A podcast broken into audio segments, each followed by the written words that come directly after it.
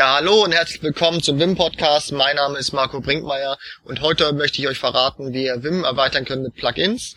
Es gibt einen Plugin Manager, Pathogen heißt er, von Tim Pope. Tim Pope ist sehr bekannter Plugin-Schreiber sozusagen. Der hat relativ viele Plugins schon geschrieben. Und vielleicht werde ich das eine oder andere noch von ihm vorstellen. Aber heute stelle ich die Grundlage überhaupt vor, damit ihr weitere Plugins installieren könnt. Und Pathogen ist eins von den Plugin-Managern, die es gibt. Es gibt noch Wandel und andere. Heute möchte ich aber euch Pathogen vorstellen. Es ist relativ leicht zu installieren. Ihr müsst einfach zu GitHub gehen, tpope slash vim-pathogen. Könnt es natürlich auch googeln. Und da ist auch uns beschrieben, wie das installiert wird. Das ist eigentlich nur eine einzige Datei. Das heißt, in eurem Home Directory müsst ihr einfach nur .vim anlegen, falls es noch nicht gibt.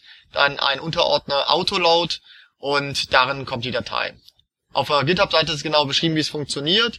Zusätzlich müsst ihr natürlich in der .vimrc, die direkt im Home Directory liegt, ein, eigentlich nur einen einzigen Befehl reinschreiben. Das heißt execute Leerzeichen Pathogen Raute Infekt Klammer auf, Klammer zu. Das kann man sich natürlich über Podcast immer sehr schwer vorstellen, deswegen schaut euch das einfach auf der Webseite an und dann könnt ihr vielleicht auch ein paar weitere Podcasts von mir hören, welche Plugins vielleicht sinnvoll sind, die ihr euch installieren könnt. Also, bis zum nächsten Mal und ich freue mich natürlich über Feedback und gerne auch über Vorschläge über Twitter, was man so machen kann in diesem Podcast, was ihr hören wollt, wo ihr daran interessiert seid. Advanced-Themen sind natürlich auch sehr willkommen. Dankeschön. Tschüss.